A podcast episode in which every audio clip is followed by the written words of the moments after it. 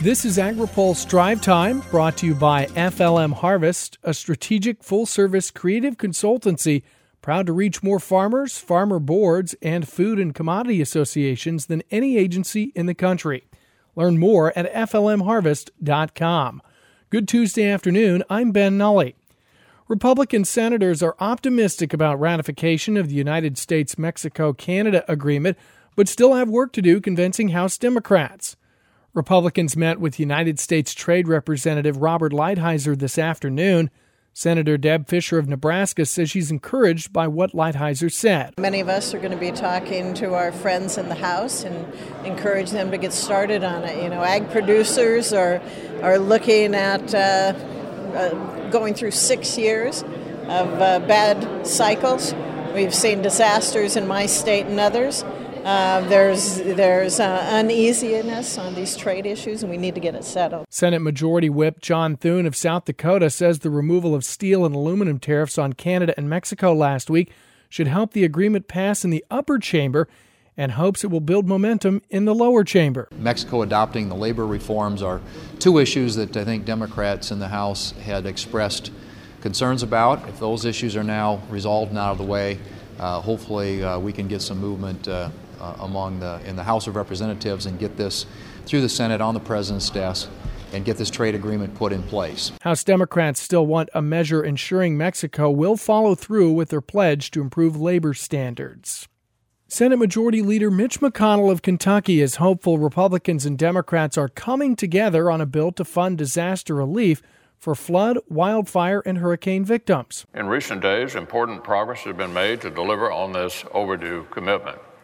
Chairman Shelby, Ranking Member Leahy, and our colleagues on the Appropriations Committee and their counterparts over in the House are continuing their hard work to reach a bipartisan solution that meets the most pressing needs of all of these affected communities.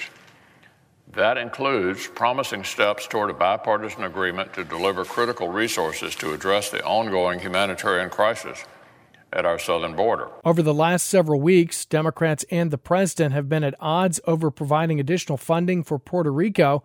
McConnell hopes a bipartisan deal will be reached by tonight. I'd like to be voting on uh, a bill that's going to become a law and get a signature. As I've said repeatedly, this is the longest time I can certainly remember between disasters occurring and actually assistance being passed. Uh, people in the South and the Midwest who've been adversely affected have every right uh, to be running out of patience with us, and it's time to get this uh, this job done. The Senate is expected to vote on a bill this week. On the other side of Capitol Hill, House Livestock and Foreign Agriculture Subcommittee Chairman Jim Costa, Democrat of California, pressed USDA Undersecretary of Market and Regulatory Programs Greg Ibach.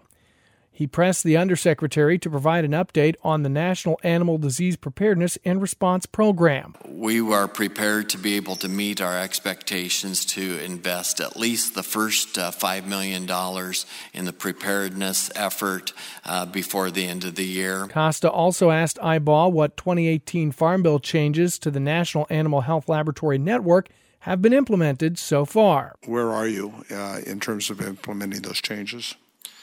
Uh, so we continue to invest money in the laboratory network. Most recently, we invested money to be able to increase the capability of the, that lab network to test uh, for African swine fever, and we're going to continue to evaluate where we can bolster that network. Other issues that came up in the hearing included large animal veterinarian shortages and African swine fever prevention. Today's AgriPulse update is brought to you by FLM Harvest, a strategic full service creative consultancy proud to reach more farmers, farmer boards, and food and commodity associations than any agency in the country. Learn more at FLMHarvest.com. Secretary of Agriculture Sonny Perdue will visit his 50th state tomorrow. Perdue plans to look at a watershed restoration project and food assistance programs in the Salt Lake City, Utah area. Perdue vowed to hit all 50 states to learn about their agricultural needs and concerns when he took office in 2017. That's all for today's drive time. For more agriculture, trade, environment, and regulatory news, visit agripulse.com. In Washington, I'm Ben Nuelle.